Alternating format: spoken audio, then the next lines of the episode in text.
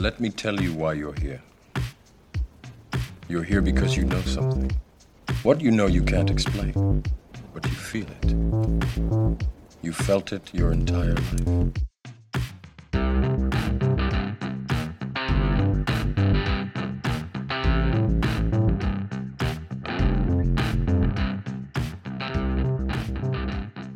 All right, hats. Are we started? sorry, sorry, sorry. I was ready. There we go. There we All right, go. welcome Hello, to Two Bit Idiots. Actually, it feels what episode sixteen. I think this, this 16. will be. 16 because Um, 15 are now on YouTube. Oh, is that right? Yeah, sorry, Yeah, that's just another thing. Uh, it feels like it's been a little while since our last one. It has. It has. Why We is that? Because we're on Ben's. Oh, that's right. Yeah, yeah. So we Okay. didn't manage to do anything last week, so Yeah, sorry yeah, if anybody okay. was actually waiting, but well, we weren't there. All right. Well, here Thanks, we go. man. We are lucky enough to have Wizard of Oz, the man himself. Yeah. And- Australian royalty. And not only that, but he's actually in person in um, Hatz's g- garage. yeah. Yeah. It's good, eh? Real people in real life. Oh, it's weird. I never knew it was a thing. Yeah, it's the fucking best. Yeah. Hello, mate. So I, I think I think this one is three bit idiots. Three bit idiots. Yeah, that's pretty good. Um, Well, thanks for thanks for coming over. So we've just had a, a, a fantastic barbecued meal from uh, Hats. well, I was get, I was being monitored when I was cooking the steak, so you you tell me. Well, The veggies were okay. The steak was a bit overdone. no, no. It, it was lovely. Okay. It was lovely. Was Mate, my, my belly's full and happy. okay. Good man. Good man. um, All right, what do you want to talk about?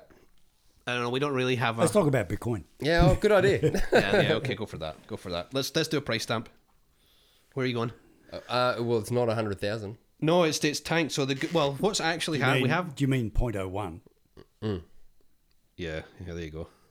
0.01 of a million, you muppet. Oh yeah, there you go. Wait, I, I, I was just staring blankly Actually, at him. 0.01 is 10,000. Yeah, point so- one, Yeah. oh, oh, yeah, who's the Muppet? yeah, yeah. That's because you boys have been feeding me whiskey already. It's all good. It's all good. Right. Where do we? Where are we going, Wiz?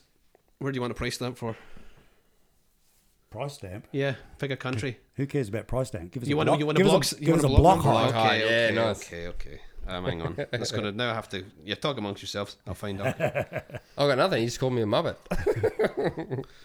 right. We're on Bitbo. So uh, seven one one three six six. 711366. Well, Brendo's going to get a tattoo with his And you know what? That's a, that's a new all time high. It's an old time. Yep. I just happened ten minutes ago. Yeah.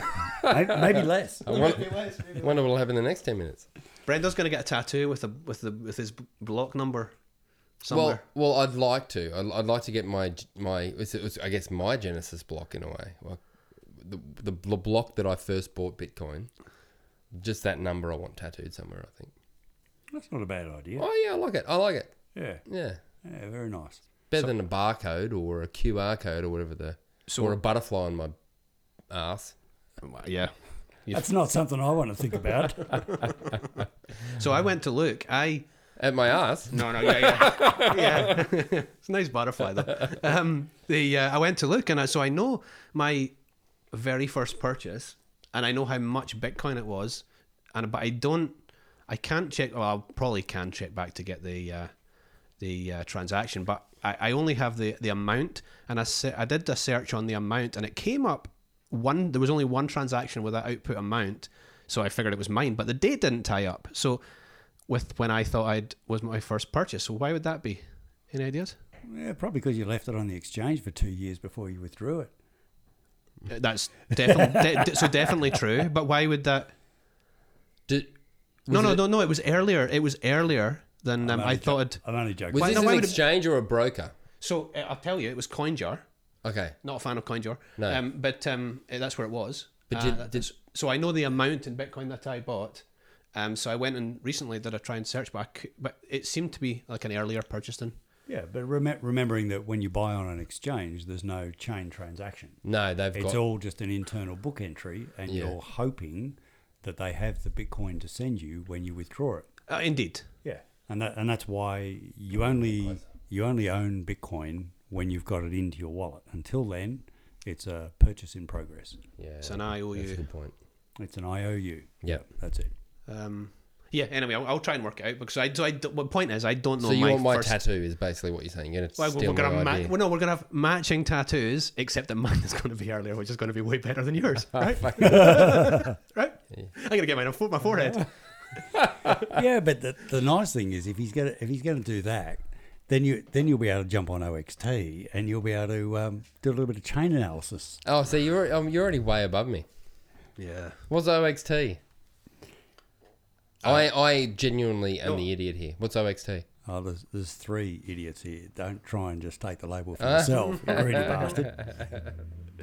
So it's a it's um uh, so it's funded by Samourai, um, and they've built some great open source uh, chain analysis. Or I won't call it chain analysis because it's a filthy stinking uh, surveillance firm, um, but uh, Bitcoin transaction analysis um, open source software. So you can look at the graphs and look at the flow of transactions and UTXOs Yep. um, and do a lot of mapping. And the guys have done some absolutely fantastic work and did a lot of work on the um, oh, what was the what was the big Chinese one that that waffled about last year? Um, not Prime Coin. It was Oh, uh, oh God, sorry, jumping in. Oh, I don't know. yeah, There's so many things, so many. yeah. So so basically um, transactional analysis Okay. and, alright. uh, and open source really worth a look. Really? Okay. Okay, there you go. Something else to do. Hmm. Something else to the, my to-do list that never gets done.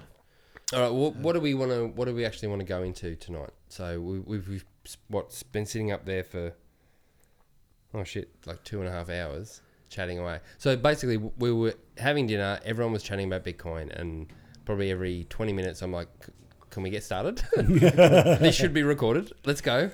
It is the, the um the non the non-recording conversations are the ones that should be recorded. Oh, I know. Like 'cause would, people would be genuinely interested in a lot of what was spoken about there. yeah, yeah, yeah. Um, but we're never got the microphones in front of our face. no. So what did we just talk about?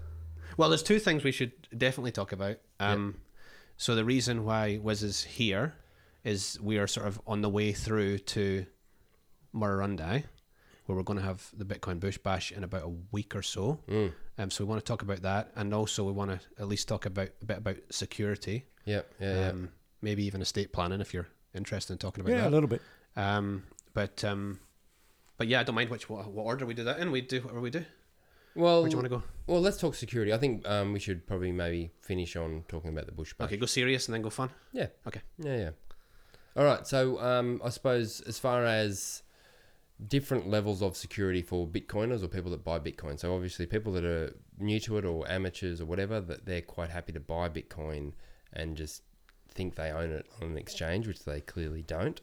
Um, then you can go to, uh, like you know, a, multi-sig arrangement. Um, uh, I, I suppose f- from your angle, can you kind of spell out what you think is obviously the best, um, potentially why people should or shouldn't um, hold their Bitcoin on an exchange, uh, that, that kind of thing. So, Yeah, sure. Um, so I guess I see Bitcoin security very much as a as a journey, um, and I'll preface it with saying uh, having Bitcoin is better than not having Bitcoin.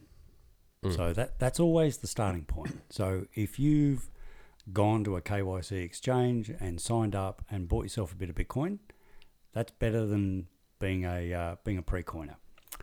Um, however, you don't actually have the Bitcoin until it's in a wallet you can control.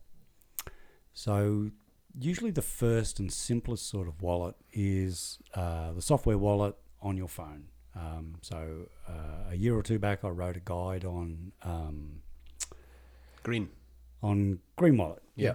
Uh, just a simple setup guide, and I wrote it for with with two or three people in mind. Um, one of my sons, um, my father at the time, who was in his late eighties, and um, a couple of uh, a couple of friends on Twitter who'd reached out.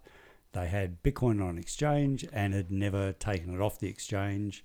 The number was going up. They were feeling increasingly nervous about that um, and couldn't quite make the step. And so I wrote that guide to try and make it as as simple as possible to to set that up. Um, so that's kind of the first step. Um, is generally no cost uh, because the software is free, as all Bitcoin open uh, free and open is open free and open source software and should always remain so. Um, after, and you're probably comfortable keeping the sort of amount of money on your phone that you keep as cash in your wallet. So that depends on every person. So that might be 50 bucks, it might be a couple of hundred bucks, it might even be a thousand or maybe even a couple of thousand if you're comfortable keeping that. Um, the the next one after that, the next simplest one after that is typically a hardware wallet. So uh, there's a lot of great options now. Um, Coldcard, Keystone, Trezor. Um, Jade. Have you looked at the Jade much? I have looked at the Jade. Um, I haven't used it enough to recommend it. Um, I've used Ledger as well. Uh, Ledger are they seem all right, but their security practices are abominable Mm. um, in terms of protecting their customer privacy. So I Mm. wouldn't personally recommend them. Um, and uh, one of the one of the greatest things we've seen, uh, especially this year, and I think it actually emerged last year, was SeedSigner. So it's a it's a do-it-yourself model. So that that tends to be once you've you're well and truly down the rabbit hole, and Mm. you're and you're thinking about supply chain attacks and Mm, things mm. like that. But Trezors, Coldcards, um, and ledgers, um, all pretty pretty easy to get, pretty easy to set up. Um, Ketan at Ministry of Nodes and uh, Ben over at BTC Sessions both have done excellent YouTube guides, um, and the vendors themselves have good good setups and options. So the difference between the uh, the software wallet on your phone and the hardware wallet device is the hardware wallet device um, is disconnected from the internet when it's turned off. So you've got the keys to your Bitcoin wallet. You've got the keys to your Bitcoin on a device that's no longer connected to the internet. Mm. So you've removed a whole bunch of attack vectors. Mm. Now, on your mobile phone, by definition, it's connected to the internet all the time. So, is it likely that people can get hacked on their mobile phone? Mm, it doesn't seem likely, but then you read about um, the various hacking groups that have zero day exploits uh, onto mobile phones, including Apple. Mm. Uh, it, it's just it's just about managing your risk. So Yeah. small amounts of Bitcoin on your phone, uh, larger amounts of Bitcoin onto a hardware wallet, Yeah. Okay. and that's your starting point. Yeah. Um, once you get to the point where you start thinking about, gee, there's a lot of Bitcoin on my hardware wallet, or there's a bit of Bitcoin on my hardware wallet, but hey, eight years has gone by, and that thousand dollar punt I took on buying ten Bitcoin when it was a hundred bucks. Uh, I'm not really comfortable. What happens if the house burns down and Yeah. all those sorts of things, and that's where um, that's where multi-sig comes into its own. So that's that's a, that's the uh, idea, which is almost unique to Bitcoin, that you can set up a, a whole bunch of keys. Um, typical configurations are two of three or three of five, and they're kind of like you get out of jail free. Mm. So you set up three keys, but you only need two to be able to spend. Mm. So if the dog eats one of the Trezors or the kids uh, get dad's fancy USB key and try to reformat it and eventually can't, so they try and pull it apart to see how it works, and in the end it's stupid anyway, so they hit it with a hammer and put it in the bin. Um, you've still got to get out of jail free. Yeah. Yeah. Uh, in a three or five, you've got two get out of jails free. So those things are not without um, a bunch of different complexities. And Michael Flaxman has written an outstanding guide um, about uh, about Bitcoin. It's called uh, 10xing your Bitcoin security. Um, Stephan Livera has done uh, a couple of great interviews with with Michael where he digs into that, and the guide itself has a has a sort of a walkthrough, and he explains very carefully about you know the strengths of multisig. Um, there's a there's kind of a middle ground between um, single sig hardware wallets and multi sig, and that's uh, a space called collaborative custody. So that's where you've got um, a company who will help you set it up and who will look after one of the keys for you.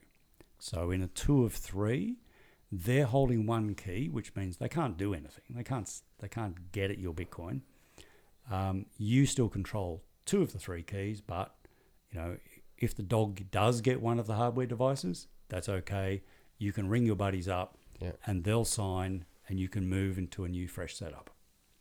Uh, the two main companies that do that are Casa and Unchained Capital. The trade off with doing collaborative custody is that the uh, collaborative custody company has visibility to what's called the master private uh, master public key, the XPub, which means that by definition they will know all the transactions in that multi-sig wallet, and they will know um, all the addresses. So um, there's a there's a eh, like everything in Bitcoin, it's trade-offs Yeah. but you get that that helping hands, um, which particularly when you're new, um, is is super helpful in building your confidence. Yeah. It's a peace of mind thing too, I'd imagine. It's very much a peace of mind Yeah. thing. Um, I, I personally used Casa early on. Um, I I could see that multi sig was good. Uh, I've been in IT for 35 years, and um, as I wrote in that uh, setup guide for the um, the Green Wallet, the fuck up fairy has been my constant companion. um, she hovers around my shoulder and looks for looks for when I'm not paying attention, and she waves her magic wand, and then I'm left to clean up the mess. and and I've always remembered that she's there, and especially when I came to Bitcoin. So for me, um, having a bit of Bitcoin uh, and having collaborative custody was a really good uh, a really good middle ground to get that extra security that multi-sig gives without at the time I wasn't uh, I wasn't technical enough or confident enough with Bitcoin to take that step. So I guess in, in summary I'd say it's a journey. Don't don't feel stressed out that you've kind of go to self-sovereign multi-sig running your own mo running your own node on day one. You kind of get there over time. Yeah. So you, but you you're saying you know the, the fuck up fairy, which I kind of like. It's great. Fuck but, up fairy. But I think the fuck up fairy is actually a good thing, right? Because w- w- what that proves is that you're tinkering and trying to work out what you want to, how you improve your setup, um, but you're doing it yourself, right? You're you're actually. So I've made plenty of mistakes too. Um, Yeah, yeah. So. I, I always feel like I'm not technically competent enough to do the next bit. So what that because I'm not a tech guy, right? So and I always think, oh, that's that's too hard for me, um, and that that holds me back from making my setup better. I know it should be better, but it holds me back.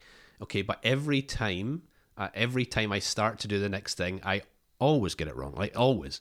But as if you're doing it with tiny amounts or testnet, it's okay, right? It's, and and the amount you Yeah, yeah. like, you could sit and listen to the three of us rabbit on on a podcast, which is you know thanks for joining us, but but there's nothing that you could do better than find one of uh, Ben's guides or Ketan's guides or you know your green guide and just walking yourself through it step by step and realizing what's ex- what's actually happening. Because because I guarantee you when you when you actually when it does click into place for you you'll be like oh my god why well firstly why was I not doing this before? Because it is possible right? Yeah, It- it yeah. is possible Yeah. even for people like me and I'm like oh god why was I not?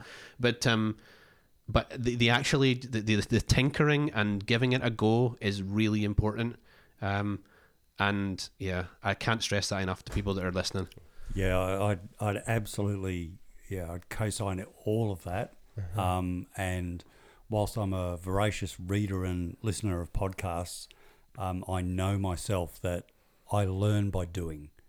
And um, yeah, like you hats, I've uh, I've had to pay some tuition fees, um, and that and that literally is how I think of them. But Yeah. uh, again, it you know it's like That's a good way of thinking about it. Actually, I like yeah, yeah, but you know, you, you think about it, it's about managing risk. You go, oh, I'm doing something new, right? I remember even even with the helping hands of CASA and setting up collaborative custody early on, I still did that.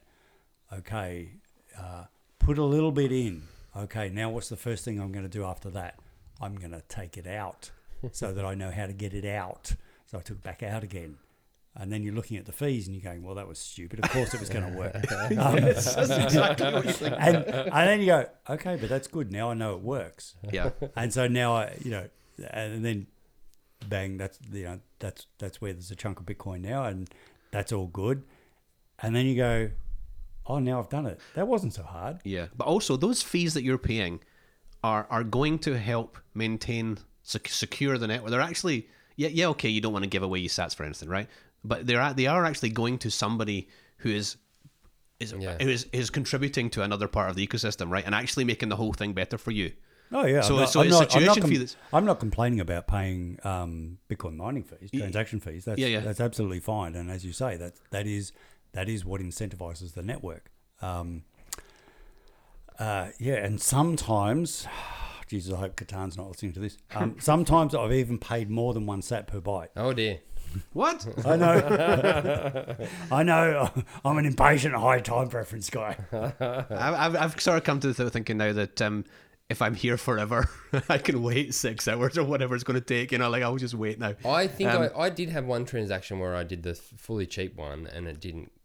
It didn't Oh, you go. were so so the mempool was bump- full. get- yeah, but it gets bumped or something, doesn't it? Yeah, yeah. So, Yeah. so when the so if you think back to say uh, March, April this year, when the mempool was constantly full. Yeah, So the default mempool size is 300 megabytes, yeah, um, and unless you change that, um, there what happens as the mempool fills up and gets to that full default size, then the minimum fee rate for um, uh, sending on the new transactions rises. yeah, So let's say uh, the minimum fee is now five sats per byte, yeah, and your uh, let's say Katana, I don't want to pick on him per se, but no, let's say you're Matt Odell, and and you pop a you pop a one sat per byte transaction uh, per V byte transaction in, but the uh, but the referral minimum fee is now five sats. Mm. It goes on your it's on your node, but no one else will pass that on because they go, dude, come on, get real. tight ass, Yeah. Tight ass. We're not interested. We're already full with people who are paying real money. paying more. Yeah, okay, I see. Yeah, but then that's interesting because as the as the mempool then starts to clear, as it did in uh, in the middle of the year, for which I lost a bet. So I I had I have I've made two bets. No, one bet last year, one bet this year.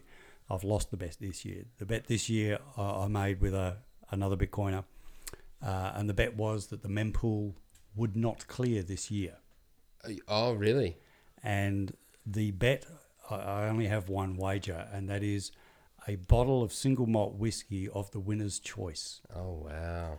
So what did the winner What can we bet what, on? I like this. What did the winner choose? we're, we're having a whiskey right now. Yeah, we are. We are. So, so, uh, so I've made two bets. Uh, one was with this uh, uh, foreign Bitcoiner uh, who I'm hoped, hoping to see next year um, in, in Europe. He's got plenty of time to think about um, a beautiful bottle of uh, single malt that I'll be shelling out for. Um, there is a little caveat. Have a look at Islay. Look at Islay. Really, really good stuff in Islay. the, the little caveat is is that we have to have to open it together.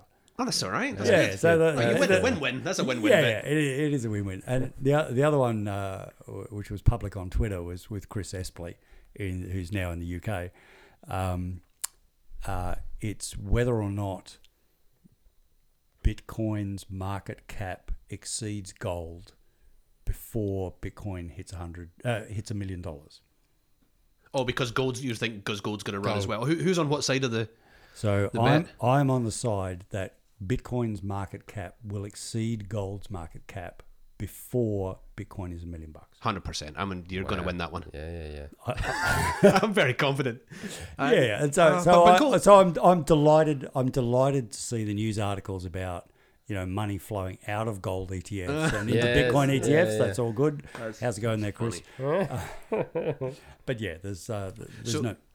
Sorry, let me back up a little bit. So, if you know, we're um some We've want, we've wandered off from uh, Bitcoin security to mempools to To gambling, to bets, degenerate whiskey, and to yeah, standard degenerate Bitcoin. That's good. I, like, we'll go back there. But um, let's just kind of roll it back a second. So if somebody is listening and they have just bought their first Bitcoin, you know, in the last week, um, it is n- no, none of us here are There's no, recommending. there's no such thing as a Bitcoin.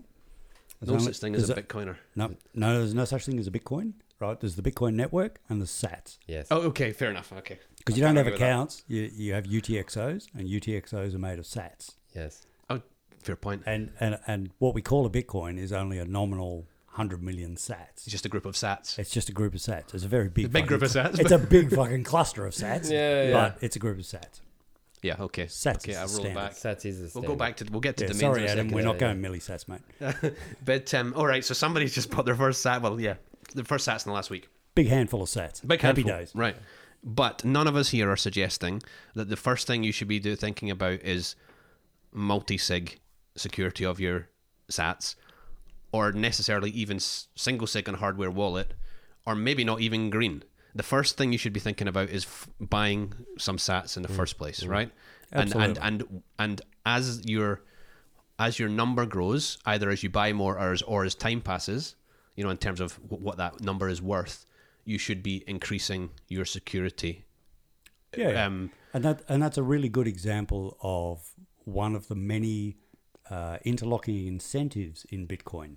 So Bitcoin incentivizes you to learn about Bitcoin security because as the number goes up, all of a sudden the thousand dollars that you were quite comfortable sitting on your laptop, which is in the top of the wardrobe, um, now eight years later, and you haven't opened the laptop for a while, uh, and you're getting night sweats because um, there's several hundred Bitcoin on there, and you haven't looked at it for a few years. yeah. And so was it was it Michael Flaxman that came with it? who is it with the, the, you should think you should think of your security as if Bitcoin is 10 times the price that, That it is is today because it's going to be. Yeah. so he- who was that Michael Flaxman? That's a good. That's. a I, good I think. Flaxman said it, but Yeah, um, whoever- uh, yeah. But, but I think you know I've heard that multiple times. Yeah, I think Uh, it's I great. I think Rodolfo said that multiple times. Um, certainly, I've heard it from uh, Stephan and Mm. from Ketan and, Yeah. and many others. So it, it's a pretty good maxim, simply because Bitcoin can go up very, very quickly. A face melting rip. Yes. Yeah. Um, yeah, completely. Um, so you should, but also, it is not the case where you have to be thinking, well, I have got, you know, one Bitcoin or whatever you got, or 100 million sats, apologies. Um, and you have to th- think of the security level for all of those 100 million sats. Y- You could have, you know, 2% on a Lightning wallet. You could have 3% on exchange. You could have, you know, whatever I'm going to give my numbers wrong here, 5% on a hot wallet. And, you know, where, we, where are we up to? About to 10. So 40% on, you know, a Coldcard. And then the 50% on a multi sig arrangement with Casa or Unchained. You, you could have, I mean, but you, you mentioned something over dinner, which was the problem between the computer and the person. Tell me your acronym again. Uh, Pe- uh, PEBKAC. P E B. Catchy. Uh, yeah, K A C. But go So- on, it's good though. Yeah, yeah. Sounds gross. uh, so, it- so it's an IT support uh, acronym. Problem exists between keyboard and chair. Pibcac. PEBKAC. So also known as an ID10T error, which is, if you write that down, Oh right, I see. There were look- two two of them, two bit of them. yeah, yeah, exactly. Well, three of them. Three yeah, yeah. Exactly. So yeah, I mean, security. You know, complexity is the enemy of security. So Mm-hmm. I'm a big fan of keep it simple, stupid. So um, I, I think you're better to go for one well thought out set of cold storage, um, because I can tell you as an older Bitcoiner, your memory definitely will get less reliable as you get older. Um, I've got a few older Bitcoiner friends, um, and they they back me up on that. So I'm I'm in pretty comfortable ground there. so that idea about you know ensuring that you do write down your seed phrase. Um, sorry, Newt. I know uh, Canute. I, I know we disagree on this one, um, and and Armin. Uh, there are some who advocate just remembering, committing your seed phrase to memory. um, I'm always reminded of, of the story of my dad, um, who, when he was a young man, um, 16, 17, 18, uh, which was shortly after the Second World War finished in, in the UK. Uh, so horrendous petrol rationing. So the car, so the roads were empty, which was great when you were a young bloke with a bunch of mates who used to like to go cycling. So they'd they'd be able to cycle all over the place, no cars, fantastic. Uh, and he had a he had a huge off, and woke up in hospital. Um, could not remember his name. Oh wow. Did not recognise his parents. Nothing. wow. Uh, now it all came back over a, over the period of a, of a month or so, but that's always it's, it's always rem, you know it's stuck with me about the the risk of trying to remember things or or using that as a as a reliable source. So it's not necessarily reliable. Um, you know, if you listen to Ale- Alex Gladstein, you know, and we, we sit in a, you know, we sit in a nice, stable Western democracy, um, with ostensibly a, a solid rule of law and valid property rights, blah blah blah. Um, and most of the world is not like that.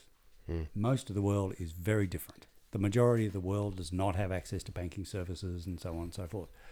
And you know, if you listen or read or watch some of the things that uh, Peter McCormack's recorded down in South America, some of the stories that Alex Gladstein tells uh, about different parts of the world, there's absolutely a case where if you're trying to leave a jurisdiction and go to a better place, damn, the ability to remember 12 words and take your wealth with you um, without any trace of paper, devices, anything that can be seized, absolutely wonderful. Priceless. But as a as a standard cold storage mechanism, personally, I wouldn't touch it with a barge pole. Yeah.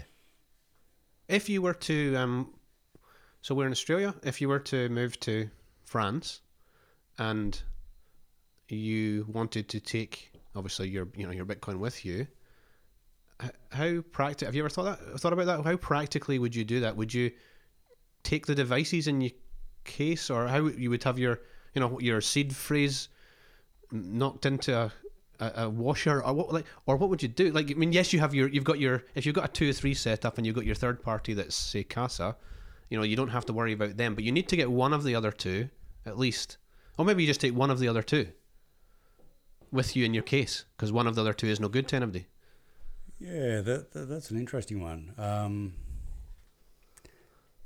I remember having this discussion. Uh, I- It's one of the paradoxes of Bitcoin that it exists everywhere. Like mm. you know, you, you, you, you, your Bitcoin, your UTXOs are on every single node in every single country of the world. Mm. Yet at the same time, it exists nowhere. yep um, But how would you move the keys from one country to another? Yeah, that's that's a really interesting question. I haven't really thought about that.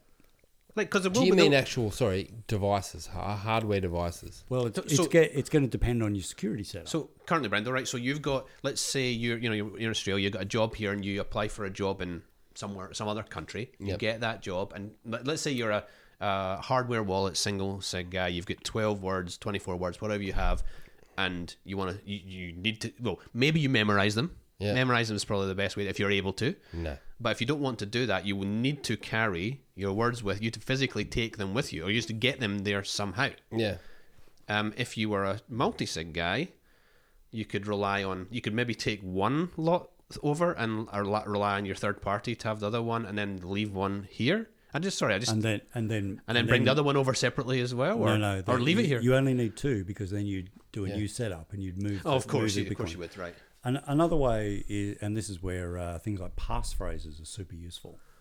So if you set up a uh, wallet with your 12 or 24 words and you've created the entropy either by dice or some other mechanism, uh, and you've got that that base wallet, you can then add a passphrase. But you can add a passphrase. You could add multiple passphrases. Okay. So you could have one wallet, and you could have three different passphrases. And the passphrase may be a single word. It may be a little child's nursery rhyme. It may be uh, something that is evocative or easily remembered for you. So let- let's say, Hats, you've got uh, three of those, um, three different passphrases, Yep. and they may be um, they may be the writing on your cap, like "I'm a giant big baller." For example, that might I love be Ethereum. Is that what it says? I, I do have an infection. Shouldn't laugh at a man. Oh, I think this is the point. Yeah, do that. Yeah, because I'm empty too, please. Um, Thanks. So, so that base wallet uh, becomes a new wallet with the addition of a passphrase. So you could take the seed phrase with you, Yeah. knowing that if it was uh, seized, then and restored, that in the in the base wallet there could be a hundred thousand sats. But those same that same seed phrase with the addition of the twenty fifth word or the the passphrase Yeah. becomes a whole different wallet, Yeah. Okay. and that's where that's where the guts of your stash may Gotcha. be. Gotcha. And then the second passphrase again, completely separate wallet again. Yeah. Yeah. Et cetera, So the et idea of being by being compromised in whatever way by uh, you know a government or, or customs or a person with a five dollar wrench, um, the idea of having a having a, mul- a single wallet with multiple passphrases, one having you a big amount on it, another having like your hundred thousand sats, which in the future will be big. Um, but you know, if you give somebody access to hundred thousand sats, you send you, you you pay give them the hundred thousand sats and you keep, you keep walking. Yeah, yeah, Um, yeah. that's it. But and then you worry about the other stuff. You get a new setup when you get where wherever you're going. Yeah, so there was uh, there was a Bitcoiner up in Yeppoon who gave a, a really excellent rundown on passphrases and how to use them, um, and the various values in. And uh, I'd I'd love him to give that again. Um, unfortunately, he won't be able to be down at Murrurundi this time. Um, but the thing to remember about passphrases is they effectively become a two of two. So Explain that. Sorry. so let's say you've created your wallet and you've put your decoy 100,000 sats in that wallet. Yep. And then you've added your passphrase, which creates a new wallet. And you put uh, you put all of your sats in there, the whole million sats. Happy days. Mm-hmm. Now you forget your passphrase, or you lose your passphrase. Yep. You've got 100,000 sats. The million sats is not recoverable. Yeah. So it becomes that you you've got to have both things now.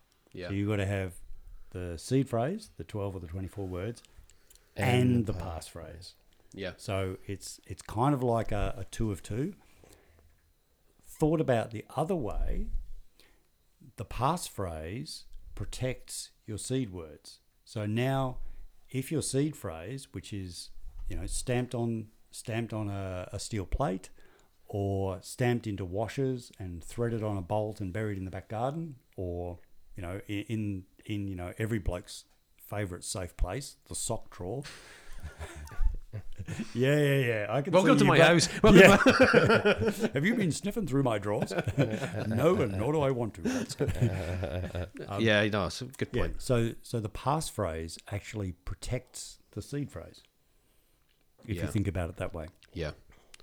Um, so if somebody is just playing that one out, if somebody is putting a passphrase in front of their seed phrase, that you actually want to be storing those two things separately also. Correct. The seed phrase and the passphrase. Yeah. Yeah. Absolutely. Um, yeah, yeah. But then it's just you get into. It's just there's there's no there's no correct answer here. It's just what's correct is correct for you, Yeah. um, and as good as you can cope with, I guess. And manage. And- yeah, yeah, yeah. Manage. Yep. So if if you are somebody who is um in your as you've spoken about before, Brindle, your forever home, that's kind of that it sort of helps you a little bit because you can you can think more um um and long term, I guess, because you're thinking you're going to be there for a long time. So maybe you- maybe there's somewhere in your back garden you're comfortable with bur- burying your stuff. But if you're a guy who's you know or girl who's um, renting a house for three months, it's a different uh, problem that you have, right? You're in terms of what you do with past phrases, seed phrases. Aren't you people know. like geocaching, you know, bloody open dimes and remember, remember What- what's Bush- geocaching? Oh, when you um, it's. Uh, I think a lot of people will uh, share um, I don't know, a little treasure box, right? And so you can actually go like hiking and stuff, and there's geocaching apps that go, oh, you go here, and there's a thing, and you basically you either put something in or you sign it. It's just a mechanism for people to go, hey, I, I found this treasure. Oh, You know what I There mean? is- Oh, there is- in, in old school we call that hiding. yeah, yeah, yeah. yeah. It's, there is a guy that we have met um, minus the GPS. who is Yeah, yeah, yeah. He's probably an early Bitcoiner, has quite a lot of wealth. Well, that was at Murrurundi. yes. Yeah. I was trying not to dox him, but okay. Um, oh, come on. Yeah, no, don't, 30 don't, don't, don't dox him. I'm not. Going, I'm not certainly not going to tell you who it is, but um, but what he was doing was um, creating like treasure maps essentially. Like he was a pirate, and he was creating. Tre- and his, his his idea is in the will he's going to leave treasure maps for his, you know. Kids or grandkids or whatever. I think that's incredible. Yeah, you get guys fun. with too much time on their hands, obviously doing doing well, but but it's you know fair enough. But That's um, awesome. You know what else was actually I, I found somehow amazing and intimidating at the same time? He said to I think to both of us, he asked us, he goes, So have you guys, you know, got your final position on Bitcoin? I'm like, The fuck no. he's No, like, you'll yeah, no." never. And he's like, I think I'm good. I'm like, what? You'll never. You'll, well, I don't. I don't believe anybody's ever going to have their final position. Oh, man, Michael he Saylor pretty- doesn't pretty- have his final position. No, no, right? yeah. So if he doesn't, I don't. Well, we don't actually know how Michael, how Michael Saylor's going. Um, when he, when he, uh, or when MicroStrategy bought, um, because they're different, Mm-hmm. right? He did disclose that he bought before MicroStrategy, Which he would. and and you know, fair play. You know, would he buy ten thousand or something? Um, and we, we'd all love to have that, but um, yeah, they're all aspirational goals. Um, Work hard, mate. Work hard. yeah, yeah. uh, just stay humble and stack sats. Yeah. Yes. yes. But um, yeah, all the all the all the buyers from MicroStrategy are MicroStrategy. It's not Michael Saylor's. Uh, true. True. And people talk about the two things interchangeably, but They do, It is they a, do, it is yeah. a public company. Yeah. Well, he is still a man who's got a you know a company that's kicking off 30 million, 40 million a year. Yeah. So and, he's and, and he's the controlling shareholder. yes. As well. So um, so you know, you, people. Some people say he's taking risk, but he's not really taking any risk. I don't. Well, very well. Depends how you see the risk, but you know, he's he's well, still. he, he, his risk for the risk from his perspective was I'm sitting on 500 billion dollars worth of cash and it's a melting ice cube. yeah. Yeah. That's u- still to probably one of the best analogy. analogies. It's probably one of the best analogies I've heard. It's it's very the sim- fiat- the it's very fiat simple system, and yeah. it's very accurate. oh man, Well, and a I keep, melting I, ice cube. Yeah, and I but I keep bringing this up, but you know, with the gentleman we spoke to from Turkey, have Hmm. you seen it? So the published rates on inflation in Turkey are nineteen percent, and what he said was his personal ro- he, inflation was forty to forty five percent per annum, and and right now it's probably gone even worse, just in the last month. Just yeah, just I in read Apple have suspended sales or something. Like they're not selling in Turkey because of because the they can't, yeah, because they can't convert the money back No. quickly enough, probably. No. Yeah. It's that that is literally the um, running from your work to the br- the bakery to get bread. Yeah. Bef- So that because so your money's Yeah. worth it when you get to the bakery. Like it's it's frightening. It is. It, it is, and, and Turkey's a really uh, a really important place to to, f- uh, to pay attention to. Agreed. Um, I- I've been to Turkey a couple of times. Um, I've done some business in Turkey. You know, I think it's a wonderful place, super interesting. Um, Food. Ista- Istanbul um, is just extraordinary. If you ever get the chance to go there and explore, it's just a uh, a, wonderful slice to centuries and centuries of history and Yeah. and uh, you know the intersection between the east and the west Mm-hmm. Just yeah, geographically interesting. you know, but looking back to um, to the book of um, you know when money dies, the the parallels of you know when the money printing is getting out of hand, everyone thinks they're getting rich because asset prices are going up, and you you look around and you go like all, three of us you know have a home for our families, and the value of those is just going notch, notch, notch, notch. You know, it's it's notching up, and it's just like, oh, this is awesome. You know, we could go to the bank and borrow some more money. Well, of course, that's what they want you to do, but um, you know, so you if you've got assets, it feels like you're getting richer and richer. Yeah. From you But- know, for, for my kids who are you know young adults, you know, they're looking at it completely differently. Yeah. Yes. And their look, their view of it is, we will never ever be able to buy into that. Yeah. You know, the idea of borrowing a million dollars, which is the average house price in Canberra now, um, the idea of borrowing a million dollars to buy a starter place, you know, that's just absurd. Yeah. You know, it's unachievable. Yeah, so I was thinking about this. You're actually going to get a situation where, regardless of whether people like Bitcoin or not, um, it's getting to the point where, frankly, all of us are just getting older, right? And if assets continue to run, And wiser. uh, wiser, And wiser. speak for yourself. Well, not just wiser, but more handsome. Thank you. older. Now, now you can speak for both of us. Right? but um, but, um, but it's going to get to the point where well, it's not. In fact, no, it's not going to get to the point. It has got to the point where pe- older people who, who own the assets. So some of those those lucky people or those lucky kids that will have those assets passed down to them if we're still in this situation, right? Um, you know. We're still in a fiat standard, and we're still got house prices or asset prices rising that we passed down. So some some of the new generation will have assets passed to them. Not that they want those assets particularly because somebody's you know passed on type thing, but that's what will happen. But for everybody else, you can't. You're not buying a fraction of a house. You're not buying four percent of a house. Well, maybe some people argue with the mortgage, you might be, but you're really not. You're not. So they they, they will go and buy. They might go and buy Apple stock. They might go and buy you know Netflix stock, or they might go and buy a cryptocurrency. use the term, but um, and that's what's going to happen. They're not going to the, the super um, high value assets are are now out of reach for a generation, a, a full generation of people. Um, Yeah, so the, there's a couple of interesting things there, Hats. Um, uh, and a friend of mine, um, Hodl on Comrades on Twitter, um, he's added to the Bushbash website, and we can come back to that later. Uh, bushbash.info, uh, bitcoinbushbash.info. There is a section in there on Australian property prices. So he has uh, pulled out the median property price for all Australian capital cities and the uh, the state regional average price, which is obviously lower than the capital. Um, but he's done it for the last five years, so back to 2016, and then he's priced it in Australian dollars, um, or dollary dues as we love to call them, um, also known as the Great Pacific Peso. Um, but then also priced it in Bitcoin. So if you're um, if you're operating on uh, dollars, then property prices are getting a lot more expensive. Mm. If you're operating on Bitcoin, property is continually getting cheaper. And this was really driven home to me looking at that and thinking about my own children who are young adults is the only way that that generation is going to be able to afford to buy property is by saving in Bitcoin. Yeah, that, that, that's, Sa- that's save in Bitcoin because Bitcoin is basically going up faster than property. Um, Bitcoin is accruing value, more value than property, and that's the only way they'll own that asset. That's the that's the first sort of thing. The second one, uh, just to touch on your point about um, is essentially boomers, of which I'm apparently the arse end of the, the baby boomers. so I was born in '63.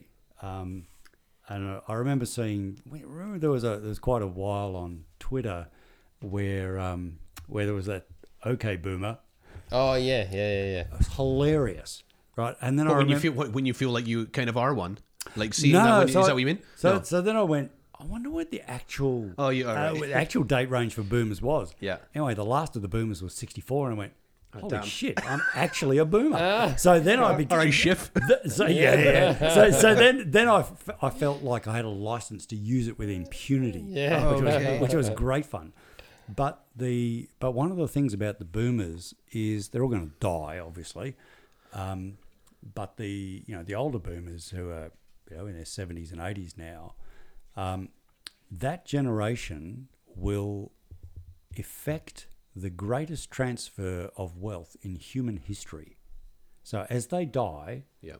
all of their wealth flows down and out to, you know, pay back debt and to go to uh, typically uh, children and offspring and you know charitable causes and things that they things that they care about.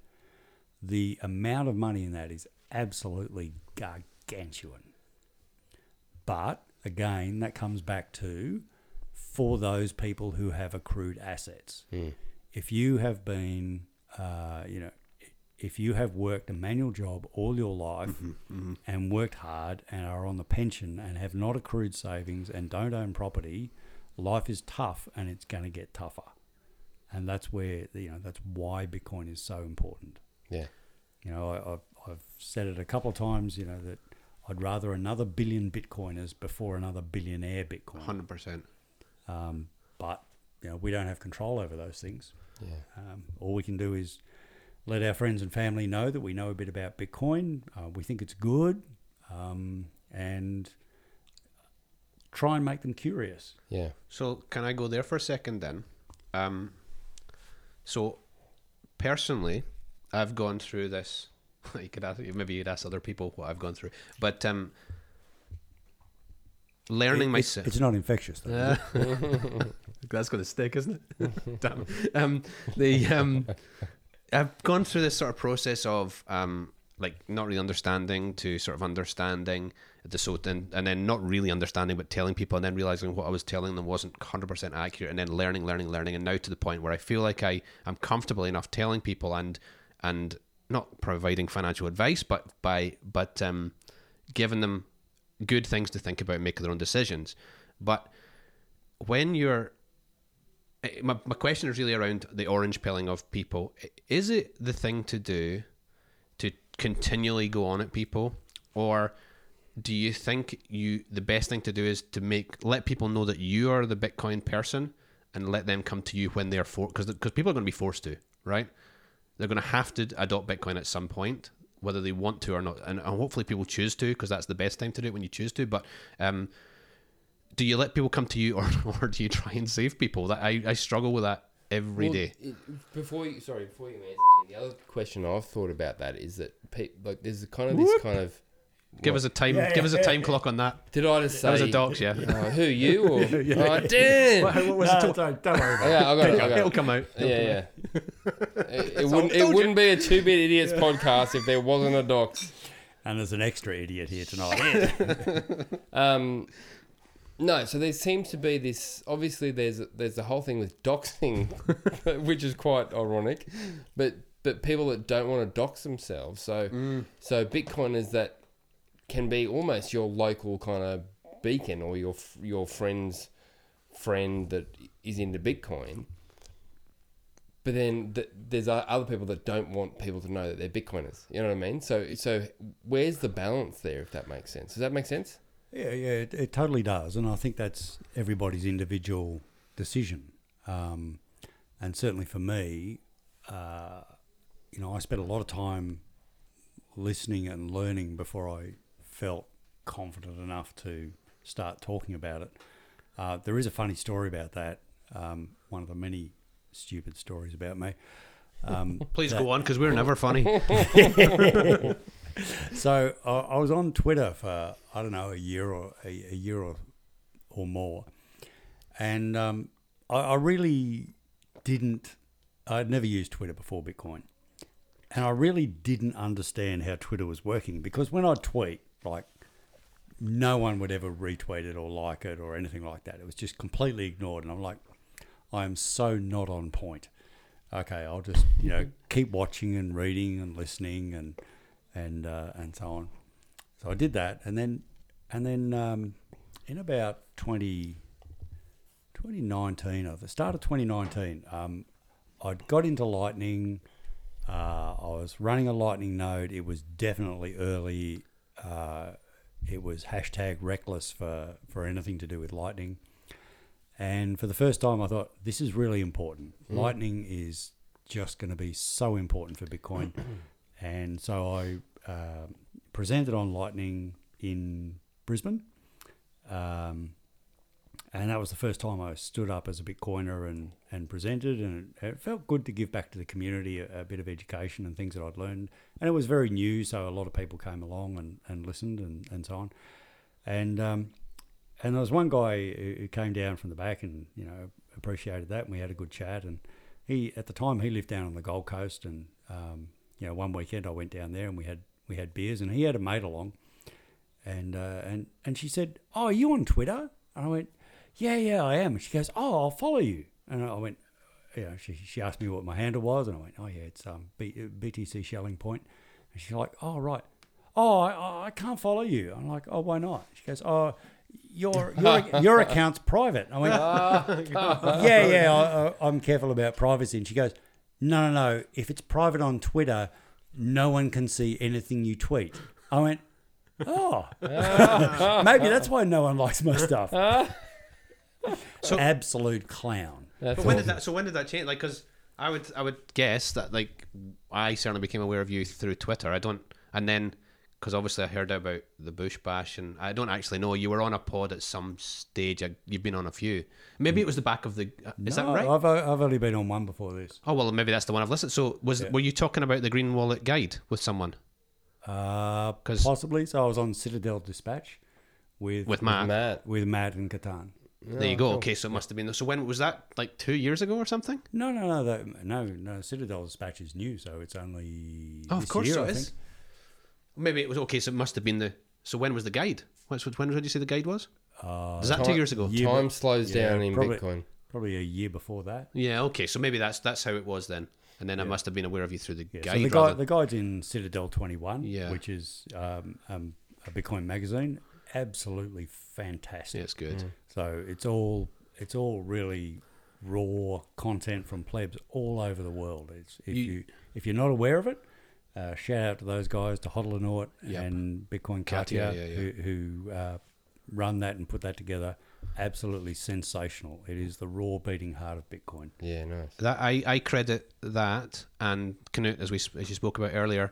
Yeah. So his article, um, or his piece, uh, and it, and it said it's not Bitcoin is not just everything the, the the value of everything there is. It's everything there ever will be, because all value that's created after has to come within the 20 million, 21 million as well. And and that was I mean that's butchering what he said, um, but that blew my mind That's when I yeah. that there was two pieces by that was one of them. Um, uh, and we're not going to the one just now, but um, that just um, it blew my. I literally had to go away for like two days and think about that. I can almost imagine you kind of reading that like the blue light in the dark in That's bed. that's exactly what was happening. Were you there? I was, I was What in bed with the blue light. That's true. Um, and I, yeah, I, it blew my mind because, and the reason it blew my mind is because I immediately knew it was true. yeah. Right? You're like once you once you get to that point and you fall over the side, you're like, holy shit.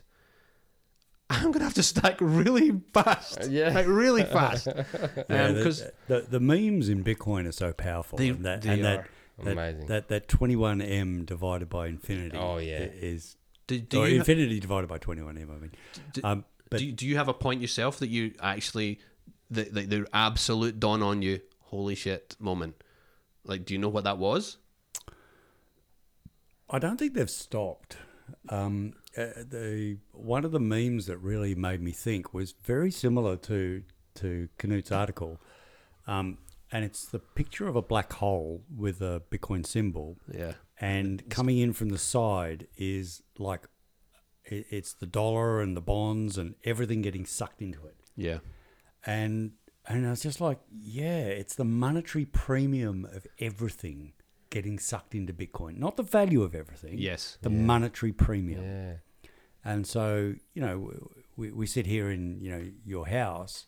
Houses have a utilitarian value, right?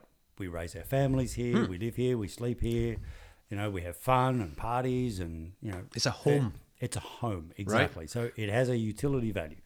Gold has a utility value, right? We use it in circuit boards and to- teeth, you know, fillings and jewelry and so on. But the utility value is far less than the current market value because of the money printing. yes So, you know, gold, however, is slightly different. it has you know a two thousand year history because it accrues value and keeps value over time, but not over space. It's shit over space. But Bitcoin has all of those properties and a couple of extra properties which just uh, completely replace gold, basically. Yeah. So that that beauty of seeing all the monetary value flow into Bitcoin because Bitcoin has no utility value except money. Yeah. So all of the monetary value that's accrued to other things because of the money printing, so you know, stonks go up, houses go up, all of these things because the money has to flow somewhere and it has to flow quickly because otherwise the cantillionaires don't get their slice. So that that meme, that's that's where my head went to that, and you just realise, yeah, this is this is a complete step change in money for society going forward, and we are just so early. Yeah. So what I see uh, uh, off the back of that is that uh, your ho- your house, everybody's house, houses become homes again. Not inve- and and any NFT that's owning a, a house as an investment will ultimately move to a better investment. And that and I don't consider Bitcoin an investment. That's it. But but it will move to a better like. And there's no cost of maintaining your Bitcoin. Not really. Of maintaining your, there's a cost to maintaining a, a rental property. There are bills to be paid. There's tax to be there paid. there- absolute, there absolutely is a, uh, a cost to maintaining uh, investment properties. I- I'm I'm thinking I'm thinking in particular of a mate who has uh, some of the property Mm. shit coins, and shit coins. Love it. pro- property shit coins. So investment properties are property shit coins. Um, and and I remember talking to him uh, with another mate a couple of years ago when Bitcoin was under ten thousand Aussie dollars, and we had the conversation about one of the properties in particular, which he probably could have sold for mm, quarter of a million then. So he could have had twenty five bitcoins out of it. So once you take, uh, you know, fees and taxes and blah blah blah, twenty five bitcoin Yeah. that could have been in his wallet now. But he's still got the property shitcoin. But the beauty is that he gets to complain about the tenants, the dishwasher breaking down, Yeah. the cooker needing Yeah. replacing, the roofing, the rates, Yeah. And every the- other the- tax, and every the- other, the, the, the region's going to put on agents, you, right? the tenants, and the list just goes on and on. And meanwhile, I, my only counter to him is, yeah, but you don't have to deal with the cost of all the storage of the Bitcoin, mate. Yeah. Yeah. Oh wait, there isn't any. Yeah. Yes. It's it. So when the I I don't know what the value of investment property is, but it is astronomical, right? And when it starts to flood out of investment property and just be homes again, firstly, the value of homes is going to go down dramatically because the demand is going to be back to it will be normalized again, um, and the, the the money is going to flow out of investment property into a stronger savings vehicle. Now, not all of it will go to Bitcoin. Other pe- people will have their different ideas, but the smartest people in the room will put in Bitcoin, and th- what that's going to do to the price is going to blow people's mind, right? Um, Yeah, and, I don't know when it happens, No, no. I, and- but once it once once we go over the hill, you know, i- there's no coming back. Correct. Um, Yeah, my, my, my favorite Bitcoin chart, and I'm not a I'm not a trader. Um, the only trade I do is is fiat for Bitcoin. Um, but the only uh, the only chart I really like, well, there's, there's probably two. little One one. is one is the four year chart for Bitcoin. So the first halving, second halving, third halving, Thanks. fourth halving. Yeah. Um, and the other one is the yearly chart. Now, the only the only yearly candles where um, Bitcoin has gone into the red is where it's done more than 100x in the prior year. So if you're if you're holding Bitcoin and you need to pay you you're thinking about making money in the next week or the next month or the next year, Bitcoin's probably not for you. You probably need to pick something else. But if you're looking for savings and for the longer term, and you know I'm closer to retiring than I am to starting my working life, he's 21. He's just got a million bitcoins. I wish. um, then uh, then there is no there is no better asset to protect your earnings or and to protect your future purchasing power. And so I hope you know I hope that you know that flow out of property does occur, and it'll be particularly rough in Australia because mm. you know all of the banks prop property up. But it makes it'll make property affordable for our kids, Yeah, and that has to happen. totally. That has to happen one way or another. Hmm. Not just because the price is going up, but the quality is going down. No, that's happening too. Like it's the shr- the shrinkflation. You know, your bag of um, chips, crisps, I like to call, is smaller. You know, th- that's Oh, your Mars your, bars. Your Mars bar's The smaller. Mars bars your, McDo- your Big Mac is a little Mac. You know, all these things are the price goes up with the. Do you know what? Actually, th- th- this was like my last dog. So a couple of years ago, I uh, bought this bloody expensive dog food that he, he would only eat, and then all of a sudden, it was a fifteen kilo bag for one hundred and twenty dollars. Yeah. Um, it became a twelve kilo bag for one hundred and thirty dollars. This Yep. is a couple Yep. of years ago, but new packaging. So a new, easy to open package. Okay, yeah, right. And but the, here's the thing, right? Most people, eh, almost everybody, looks at that and says, "Fucking manufacturer screwing me." It isn't. It isn't. They are just surviving. That's all they can do because they are being they are being hit by the money printer too. Right? Well, now, yeah. Yeah, maybe maybe not. I think uh, you're perhaps a little bit generous to. Oh, I mean, to some of uh, them. I mean, there's yes. there's absolutely some. Oh, the gouge, of course. Yeah, yeah. But but also they ha- like you have to remain competitive in your market. Um, and a- a lot of that is is what's happening there too. Um, the chart, the back to the charts very brief. I, I only care about one chart, and that's the the, the two hundred um, the two hundred week moving average chart. Yep. That's the only one that matters to me. Two hundred week or two hundred day? No, two hundred week because two hundred weeks is is four years. Four years is a Bitcoin halving Oh, cycle. sorry, gotcha. right? So that's all that matters. You go and look at the chart. It's the only Yeah. one that matters. It's a Yeah, straight. It's a line. It's a It- line. it's the one that's mattered until now, and I think that's that's. Go on then. Well, go I- there. I, I think yeah, I'm going to go there. um, so that that's kind of the interesting thing now is you know this all this conversation about super cycle. What what that really talks about is that the importance of the halving cycle in the Bitcoin price diminishes. So up until now, the you know we've seen these sort of boom bust cycles, al- albeit in you know a very clear upward trend, but very easily trackable back to uh, back to halvings and subsequent subsequent bull runs, which we're clearly in at the moment. But as different forces come into play, then the halving, the effect of the halving potentially reduces, and the and other economic effects have a larger proportion proportionate impact on price. Like a, a trillion dollar stimulus package in these sta- the states or something like that. You know, yeah, a- a- external factor. Yeah, that and and other things like uh, a Bitcoin spot ETF being approved in larger markets, allowing uh, institutional funds, particularly pension funds, to put a portion in. So if you look at the bond market, and other far more knowledgeable people have talked about this, uh, people like Lyn Alden and Preston Pysh and um, uh, Greg Foss and others, is that uh, I think Lyn Alden made this comment the other day that all bonds at the moment now have a negative real yield, including for the first time in history, junk bonds. So junk bonds are the what you know refer to the higher the higher risk corporate bonds, which institutions are not allowed to buy because they're not a sufficiently high credit grading, but they've had a higher yield and they've never had a net a net negative real yield. They do now.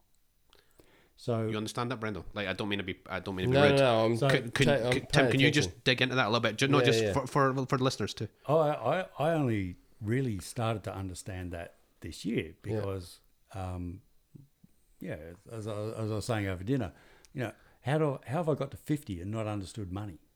So if you Bitcoin- Oh, have mate, Bitcoin- I'm Bit- st- oh yeah. Bit- if you have a bond that's paying you know a five percent yield, well, you also got to deduct the inflation. Well, at the moment, if you go to the central bank in Australia, they're paying 0.25% right. yield, and inflation in Australia is probably running at 4% officially. Yeah.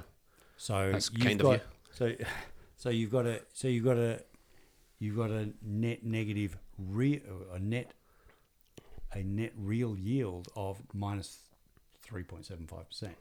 So it's a in per- guaranteed loss. In a guaranteed in loss. purchasing- Yeah, yeah. In purchasing power, you're going backwards. Yeah, yeah. You're So just we- going. You may be going backwards slower than other people are going backwards, but you're still going backwards. No, so we talked about that other a, a pod or two ago. I think as far as um, basically you're paying for an assured loss rather than it being Okay, so there is. yes? I think there is eight. This this might be dated now too, but I think there, there was eight, when we were talking about it, there was eighteen trillion dollars Yeah. of negative yielding Yeah, bonds. Somewhere. So that is that might is have been something that's already a negative yield. Like you look at it and it's offering you a negative. So you put in a thousand dollars, you get back. You know, you go back to collect it, and whenever you collect, and you get nine hundred and ninety back. Yep. Guaranteed loss. Yep. But what uh, Wiz is talking about is things that are further out the risk spectrum. So you're taking on more risky. You're buying a more risky bond, Mm. but even when you go out the risk spectrum, when you factor inflation into the into the equation, negative. you're still negative. That's and that's what Lyn, that's Lyn's point, right? Yeah. Okay. Absolutely. Um, which is just and and So the bond market, the bond market is hundred trillion. yeah, So if you're if you're a pension fund and you've now you're now looking at the biggest drawdown over the next 30 years as all the baby boomers retire Yeah. And instead of becoming net contributors into the stonks market they be, they start to draw that oh, back yeah, right. at the same Oh, time as shit. they're going as they're drawing back on their pension Uh, so and that's who- not even negotiable. Like that's happening. Like there's no a- there's nothing can- absolutely that it's, it's just you know as Greg Foss says it, it's just math it's not complicated yeah, yeah, Right. So then, where's that coming from? Well, they've got to sell down. yeah, yeah. Okay, but they need a, I think it's an eight percent year-on-year return to meet their obligations through to 2050. So where are you finding eight percent? Where they find an eight percent? They're they're not getting eight percent from anywhere. Right. So that that's why all these hedge funds are getting money poured into them because they're doing exciting slash crazy things, yeah, um, losing lots of money. yeah, but sometimes making spectacularly.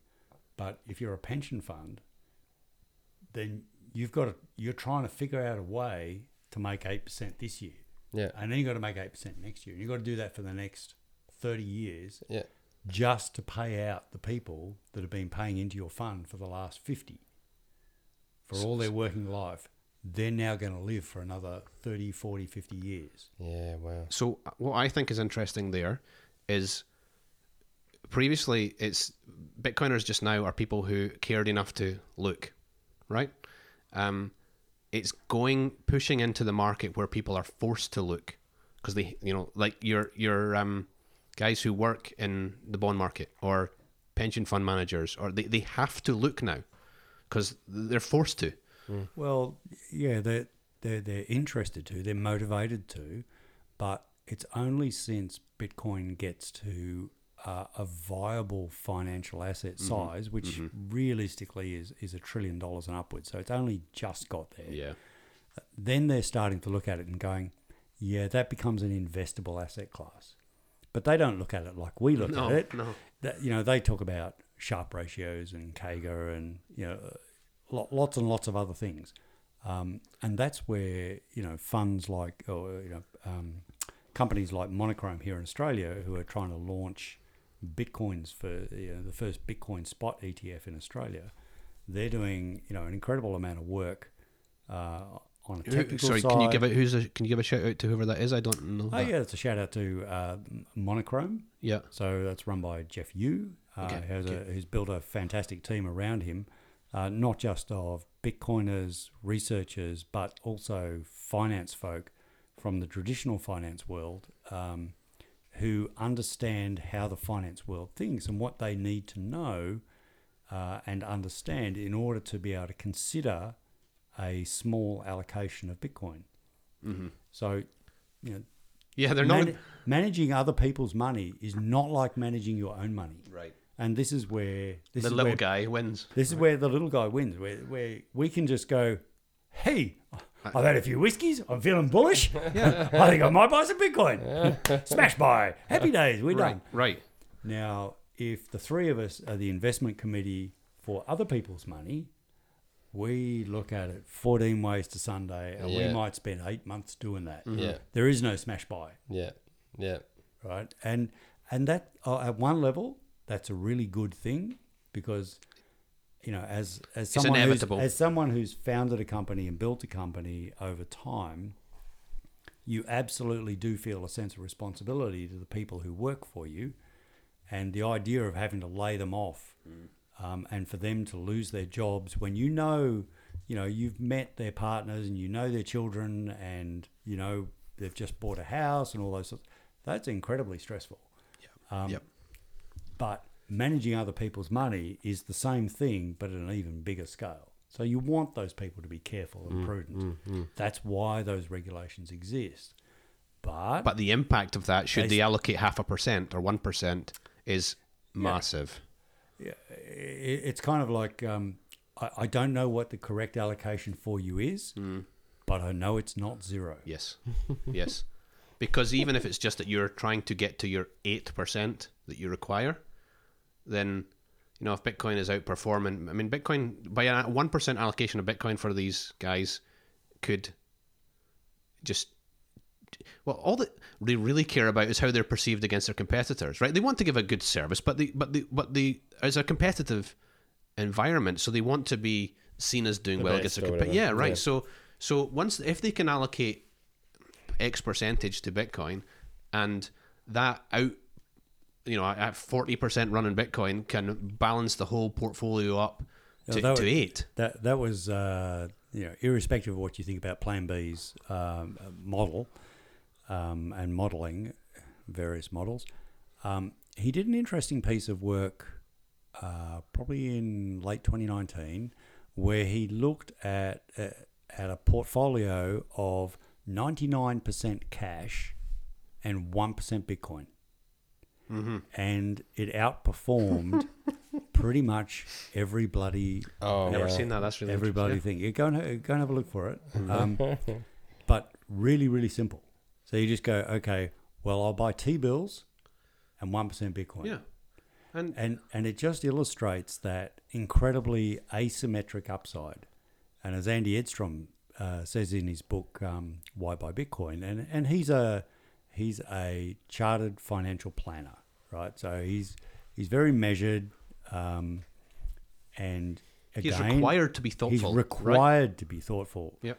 You know, he has a fiduciary duty to his clients, and rightly so.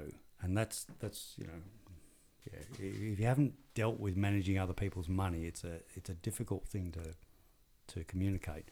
But uh, that that asymmetric upside kind of demands that as a financial planner, you are providing at least some small exposure. Now, whether that's through uh, buying stocks in Riot or Marathon or MicroStrategy, um, or whether it's uh, getting exposure to one of the Canadian Bitcoin ETFs, or hopefully in Australia through um, a Bitcoin ETF in Australia, such as Monochrome, um, or some other uh, some other mechanism, they're unlikely to be able to directly hold.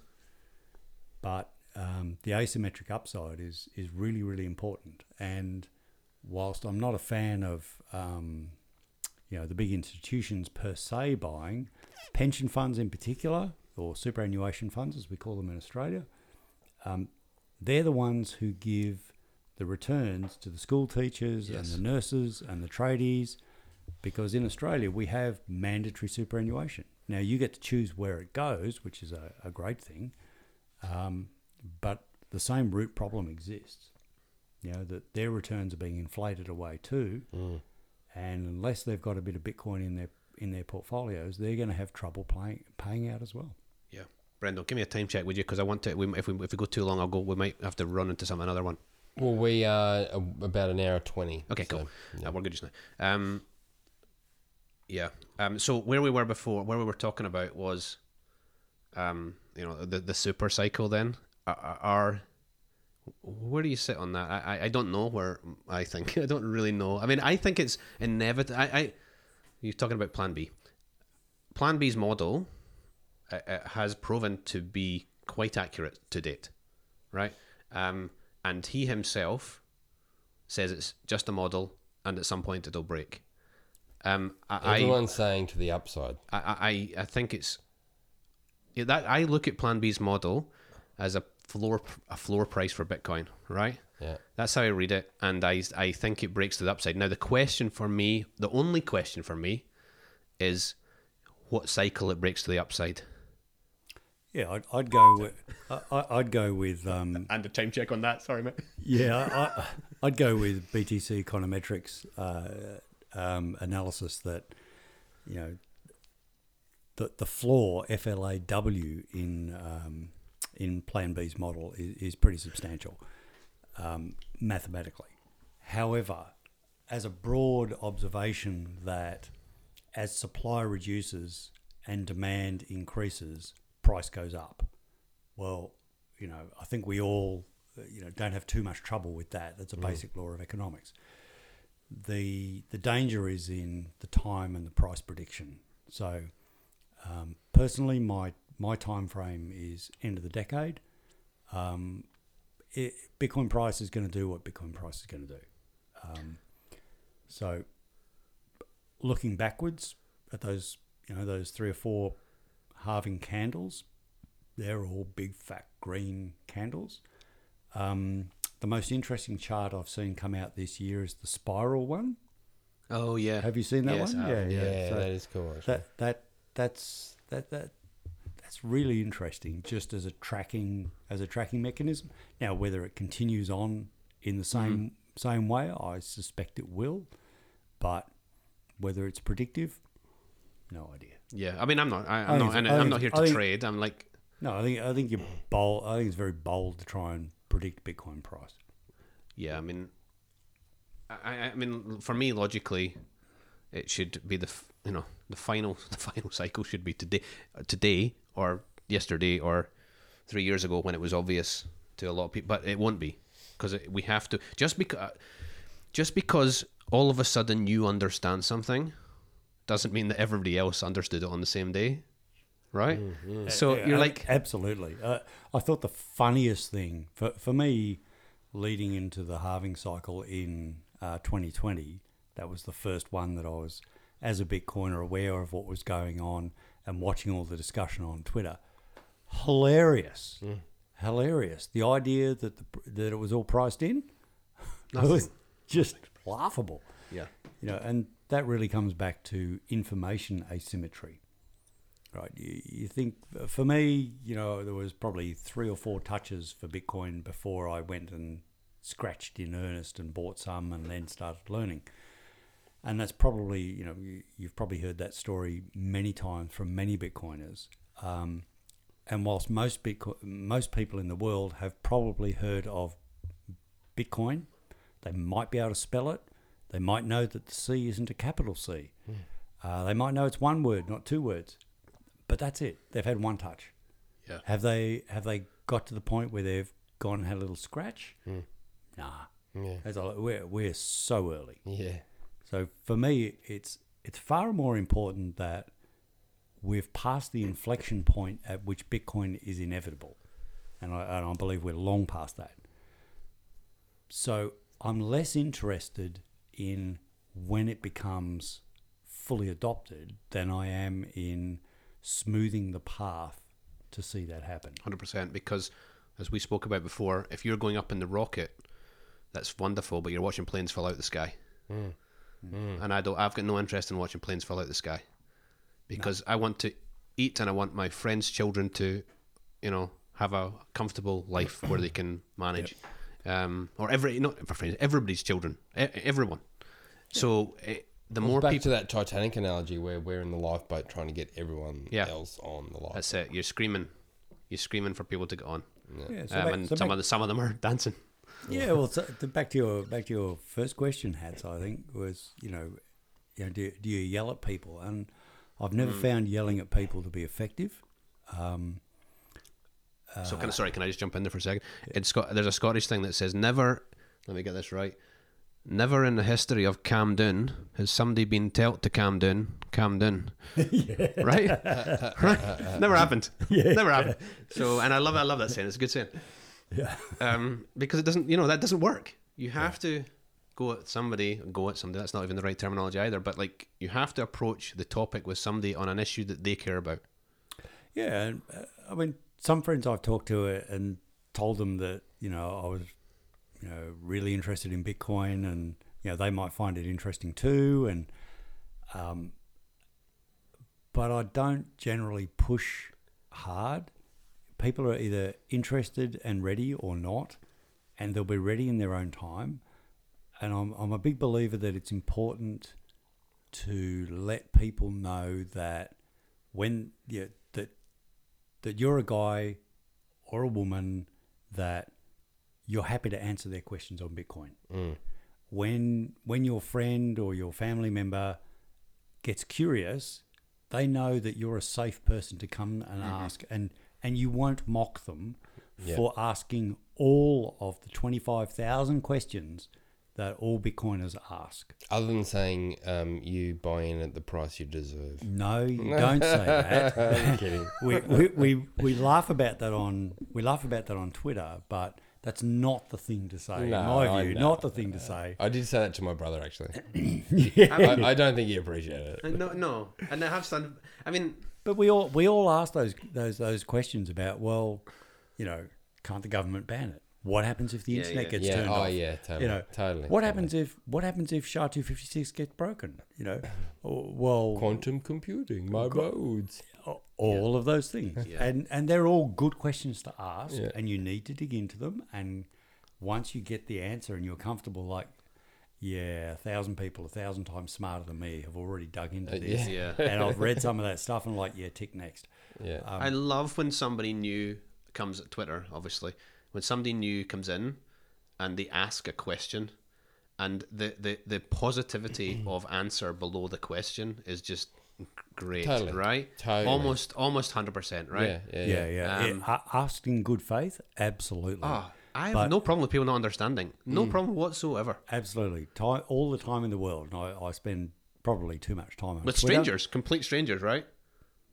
well yeah the, uh, new bitcoiners Yes. i don't think of them as strangers just new bitcoiners and they're Well, curious and yeah, even Yeah. my, my solar question like yesterday, when you jumped in, and then I had some other guys jumping in about kind of, you know, how to potentially tackle it, which is kind Oh, of cool! really I didn't see that. I'll need to go back and read that Yeah. because that's that's really cool. Um, but yeah, you just if you've got you come in with a humility, and you come in with a genuine, genuine question. question. Yeah, exactly. It's, there's no toxicity. There's no wanna help. toxicity in the room, Yeah. right? It's great. Can I ask you a question about what we're doing here, um, Brendo and I? Yeah. What do you feel about this? Is this like w- This is awesome.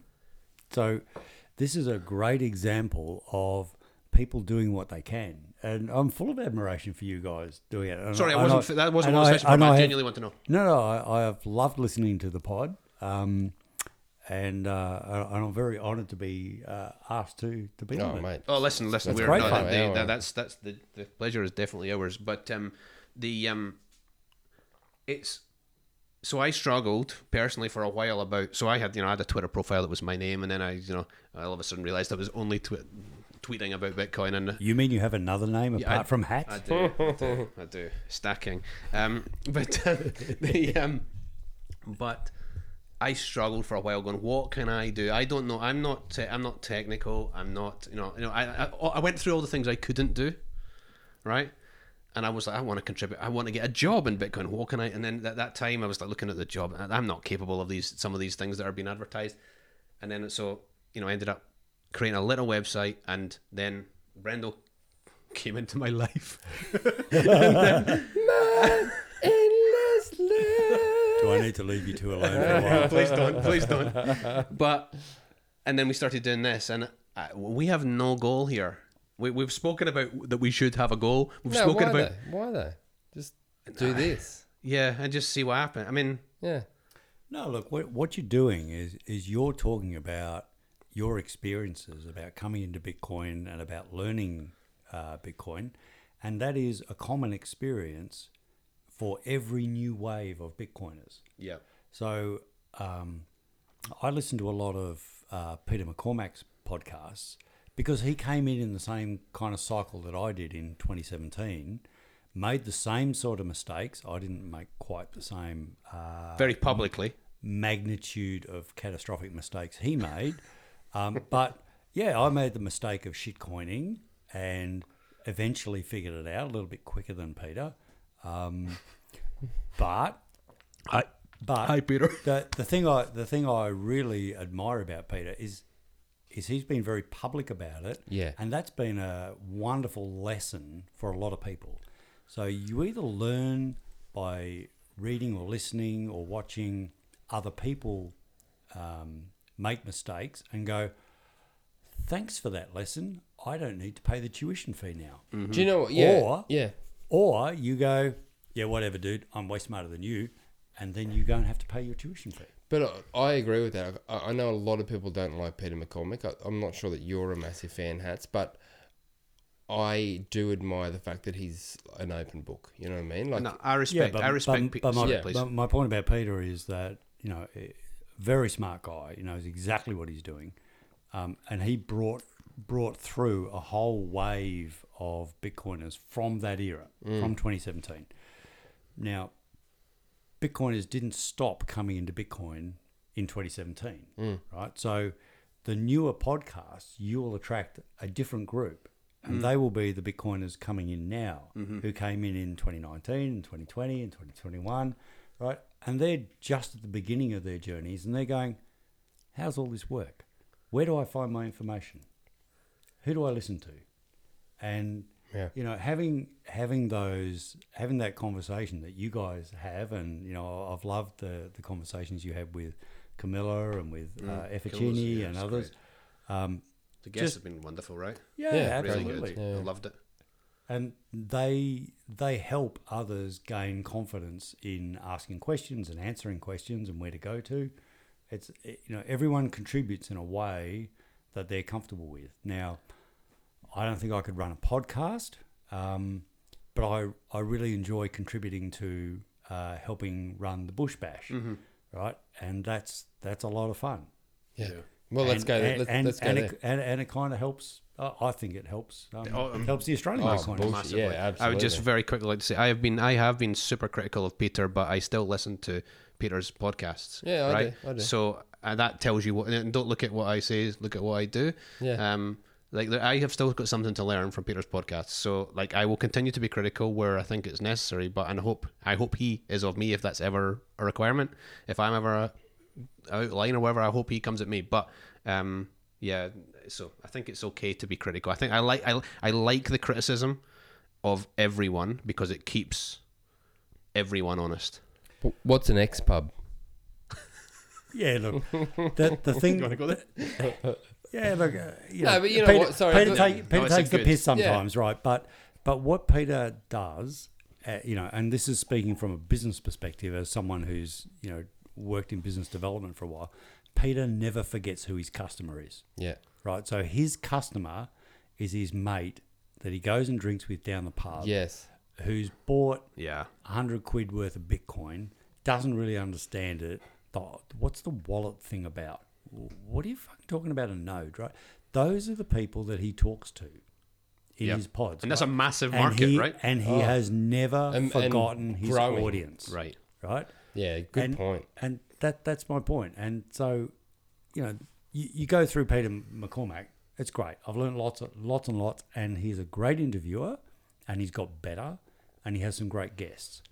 But then you go, actually, I want some more. I want some more meat. I don't Mm. just want the fries, right? I want to listen to Stephan Fire Livera. Yeah, yeah. you know, I, w- I want to listen to, um, you know, uh, finance. I want to listen to Preston Pysh. I want to listen to some of the Swan Bitcoin guys.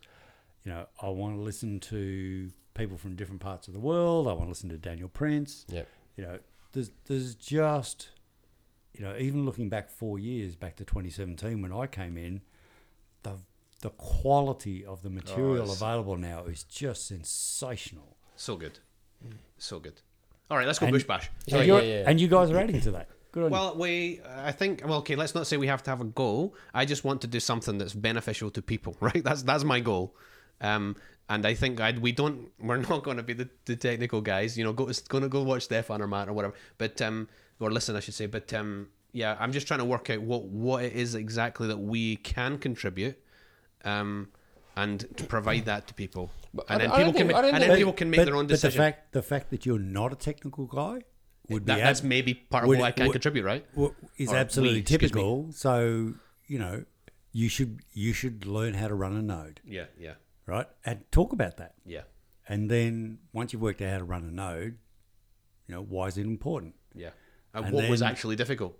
And what was difficult, Yeah. or what was not difficult? Yeah, yeah, And and you know, you run different nodes, and how do you how do they compare? Yeah. And then what did you learn out of it? So you know, we, we were talking before a bit, Brendo. You know, my my first node was a was a Casa node. Um, on a, I think they built them on a Raspberry Pi three, which was pretty fucking dodgy. Um, but then the fours came out in the node packages, and I ran a myNode. That thing was just a treasure trove of learning opportunities. So many Like apps. like what the fuck is this mempool thing? Yeah. What Yeah. what's an explorer? Yeah. You know, holy crap. There's all this stuff in Yeah. here. Oh, Have you got the four gig Raspberry Pi or the eight? oh, I've got a number of Raspberry Oh, okay, all right. Right. I, wa- I wanted to get an eight, and, and they're all they're all out like out of stock at the moment. Yep. I'm like shit. Yeah. Anyway, Yeah, so all of those things are, are great. For me, they were great learning opportunities because I'm a tinkerer. Mm. I like to I like to learn by doing, and sometimes that accounts for the large quantity of scar tissue. the tu- tuition fees. The tuition fees. Thank you, thank you, Brendo. The fuck up theory. yeah, yeah, yeah. So, but but the nice thing is then that for me that embeds those lessons, and then I feel confident talking to other people about Yeah, them. yeah, yeah. I don't feel confident talking to other people about stuff that I haven't used and wouldn't recommend. Yeah, fair enough. All right. So you're about to talk to other people at um, uh, Murrurundi. So let's let's tell people what that is firstly, um, and what your role in is in it is, and um, what's going to be happening in the next one. Is that can we go there? Yeah, yeah. So uh, generally, uh, we turn up at Murrurundi. Brendo brings the Rohypnol for um, for hats. And then we It would have Shush. to- it would He- have and to- then we take He turns didn't at know that shaving. last year, and you've just. It would have to be that way. Oh. Though. It would have to Oh, be we that way, don't right? talk about that. Oh, sorry. Jesus. Uh, so, so the whole the whole Bitcoin Bush Bash um, was uh, it, it came out of a conversation that I had with uh, Hodelon comrades, who uh, lives down in Canberra, and I live up in Brisbane, and um, and we're good mates. And uh, last year, with all the lockdowns, uh, eventually the uh, the gracious overlord in Queensland looked like she was going to open up the border at the start of November or end of October. And at the beginning of October, I, I rang uh, rang Hodelon comrades, and I said to him, "Hey, what was that place that you know you and uh, you, and your mate uh, Sir Hugo uh, go to for playing golf and get on the piss and get away from the wives for a weekend?" And uh, he said, "Oh, Murrurundi." And I said, "Where the hell's that?" So I've jumped onto Google Maps and looked at um, looked at Murrurundi, and guess what? It's halfway between Canberra and Brisbane. I said, "Look, how about first weekend in November? We go down to Murrurundi, and you, me, and uh, Sir Hugh, we can uh, have a few beers, talk the corn, and um, have a bit of fun for the weekend." And he's like, "That's a great idea, Wiz." And uh, so, done deal. Happy days. Two days later, buddy, his lordship, Hodelon Comrades, Yes. has, has created a website, bitcoinbushbash.info, tweeted it out, and said, Yeah, Wizard of Oz and me are meeting, meeting up for a few beers uh, on the week, first weekend in November. Uh, it'll be good fun. It's in Murrurundi. Here's the website. Uh, contact either of us if you'd like to come. I think I remember that post too. Yeah, yeah. we and I- did, yeah, I did too. And I remember looking at that post going, what, what the fuck? anyway, I've jumped onto the website and gone, fuck, he's created a website and everything. you know, he's popped a couple of accommodation venues up there and Oh, happy went for it. days. Anyway, so all of a sudden, um, you know, started getting DMs from all these randos on Twitter that Us. I'd, that I'd never heard of. Yeah, yeah, including you two guys. And um, and people, you know, adding their name and you know, and, and plenty of people who didn't. Um, and so those that were happy, you know, to have their name added to the website, we just, you know, clink, clink, clink, clink, clink. So it was about, oh, I don't know, 15, 20 people said they might come. It was like, oh, oh, we should probably do some. And someone said, oh, is it going to be in presentations? And we thought, oh, maybe there should be some presentations. So- yeah. So, um, so we talked to a few people who, were, who we knew were coming, and a few of them were happy to present, and you know, we picked a bunch of topics. And then we rolled up at uh, rolled up at the pub at, at the Railway Hotel in Murrurundi, and um, on Friday night there was I don't know it was about eight of us, and we had a few beers and went to bed. I woke up in the morning, and we weren't sort of kicking off till late morning, and uh, yeah, it was not like any other event I've ever been involved with, which is you know meetups and some corporate events and some fairly big conferences as well. But usually with those, it's 100 say they're going to come, Yeah. 60 will turn up. But um, uh, this was the opposite, and it's turned out to be the case ever since. So there was about 15 to 20 said they'd come, around about 40 turned up, Yeah. and we ate. We ate uh, we ate the hotel out of steak over the two days. Yeah. that was uh, that was a particular acco- accomplishment. Do you know what was impressive too? Is that they handled the shit out of that those orders. I think. Yeah, it was good. That was, good, but it was quick. It Yeah. was. Uh, I was. I was expecting this tiny backwater town Oh, I loved with it. a pub kitchen to not be able to handle it. But they were just like bang, bang, bang, bang, bang, bang. Yeah, yeah. Other than running out of steak, but Yeah, yeah. yeah. so kudos to them. Yeah, absolutely. And um, so for two days, uh, they gave us the whole back room in the pub, outdoor area, uh, overhead projector, and we, you know, we talked and talked and talked about Bitcoin. So there were presentations um, from uh, sort of midday to late afternoon.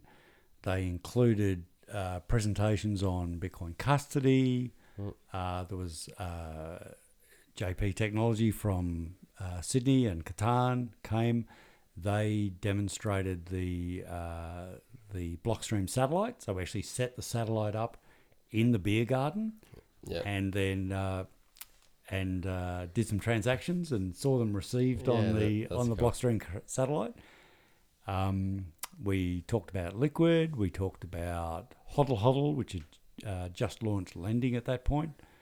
Um, yeah, there, were, there was lots and lots of things we, we sort of presented and talked about, but mainly it was just a whole bunch of Bitcoiners uh, meeting each other and not having to have the early stage discussion of, yeah, there's only 21 million of them.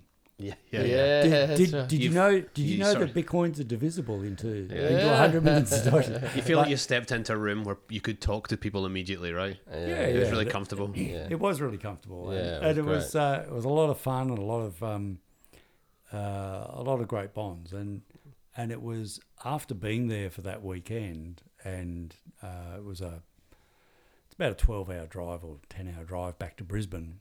Um, you know, I really thought about that weekend a lot, and and I wrote that article "Gather Your Tribe" on um, on Citadel Twenty One as well, and it was really it was partly inspired by the weekend and partly inspired by reading uh, Brandon Quittem's article um, on the fourth turning, which was an essay. Oh, Ben talked about that last week. The fourth Yeah. turning. Yeah. Yeah. Yeah. Yeah, so it it was an it was an essay um, summarising a book basically, Yeah. but generally reflecting that uh, history moves in cycles, and those cycles are generally of a uh, you know, 80 to 90 year duration, and we're coming into the fourth cycle now, which kind of started in around 2008. Therefore, it's going to run. Um, oh no, not no. The whole the whole cycle is 80 years. Yeah. So the the cycle will run through to the end of this decade, through to about the end of 2030. Yep. um, and is typically one with chaos and destruction and you know a, a reordering of the world. Um, and it certainly feels like that over the last couple of years. Um, but at the time, you know, there was there was that in the back of my mind. There was also the incredible um, bonding and camaraderie and shared values and animated discussion and challenging discussions with Bitcoiners from all over Australia who came. Um, and that really brought home to me about the importance of building bonds with people you can trust when times are tough. And kind of like buying insurance, you can't buy insurance when the house is on fire. You buy insurance in case the house is on fire. And for that same reason, um, you know, doing things like the Bush Bash, where you get the opportunity to meet other Bitcoiners, um, more experienced, smarter in you know most areas, and to talk to those guys and women and learn from them and sharpen, you know, steel sharpens steel or iron sharpens iron, whichever way you like to put it. Um, your, your knowledge just goes up incrementally so quickly Yeah. uh, and I've just I've just gained so much from it. So it's one of those things I've been keen to encourage and support, and we've done three this year. Yeah. So we did the one in Murrurundi uh, first weekend in November last year. The Victorians couldn't come to that one, so we did one in uh, Beechworth in the autumn, and then we did one in uh, in the winter in Yeppoon up in Queensland. Unfortunately, none of the southern states could come up to that one. Uh, and then we're back to Murrurundi um, for the uh, for the early summer. This one, so based on how the last few went, I suspect there'll be three a year going forward uh, if there's if there's interest. That's awesome. Yeah, I think that'll And be ku- kudos to you and um, Hodlon comrades for or comrades for getting it happening and organising it and continuing to uh, to push it. I suppose. Well, that's just back to what you contribute, isn't it? Just like Yeah, it doesn't exactly. matter what it doesn't really matter what you do. It's just that you do. You know, like just work out what it is that you think is you, you possibly have and, and offer that. yeah. Um, and it's yeah. I mean, we we went and we I mean we loved it. I mean, it was the first time for me. I'd been years watching crazy people on YouTube and talking to myself, basically. And then and then you get to go and have beers with the crazy yeah, people. yeah, well, that's Yeah, it. Yeah, yeah, totally. They yeah. were, yeah, and I was like, "Whoa, there's crazier people than me. this is great." oh, all of a sudden I'm so normal. yeah, exactly. So, yeah, exactly, exactly. But um, yeah, it's it was um, I yeah, the world is is is changing in the sense that we're we're so connected online, but there is still a value to have you know face to face contact and and and just learning for looking people in the eye and just l- trying to work out yourself what you think that they think and Yeah. and taking their advice and or taking their their whatever they have to say and then critically an- analyzing that yourself and then going away and thinking. And I spent a lot of time after the back of the thanks to yourself I mean um, really I went away thinking I, I need to be better. I've got I can be better here. I need to start to be better. Um, so thank you. I mean that's just on a, as an aside but um, um, yeah it was great. So I would encourage anyone um, who's who's thinking about it come along it's very welcoming Well, no, Don't- don't, don't- come along this week because I think all the accommodation. was Well, yeah, booked bring a tent. Bring a tent because Bring we've a booked out the whole town. But, um, or or a f- some floaties. oh yeah, bring a, yeah, yeah, yeah, yeah, exactly. Yeah, what do you call it? Um, but All right, let's. We should probably wrap this up. This is like an hour, almost two hours. So, All right. Yeah, yeah. Do you want to tell us uh, your handle or anything about yourself that you want to share? Uh, yeah, you're uh, more than welcome if you want to follow my ship posting on Twitter. So um, my Twitter handle is uh, BTC Schelling Point, uh, S C H L E L L I N G P T on Twitter. Um, my handle name is Wizard of Oz. And uh, some people have asked, where's that come from? Uh, it's like, are, are you- like a technical wizard? I'm like, no, think more like the old bloke behind the curtain is uh, closer to the actual analogy. That's great. that's, All right. anything else, Hats? no, mate. I thank you. I genuinely, I love this. I thought great to have you here as the first, you know, p- real person in my Studio guest. yeah, no, Live no, yeah, guest, yeah, yeah, What do you that's think of the studio? It's great, right? Yeah. Um, the um, thanks for coming. Really appreciate it. Um, you're welcome anytime. And um, we'll look forward to seeing you, Miranda. Well, And- we will and- in a week. And uh, and to echo your fa- uh, your most famous episode, were we right, boys? Yeah, we're right. Yeah, we're right. Hey guys, if you've made it this far, thanks so much for listening. Um, the plan with the pod is to do sort of guests one week and um, myself and Brendo the other week, so hopefully that's working for you. If you don't like one of them, just listen to the one you do like. Um, if you want a little bit more um, information from us, you can find it at uh, bitcoin-first.com forward slash learn.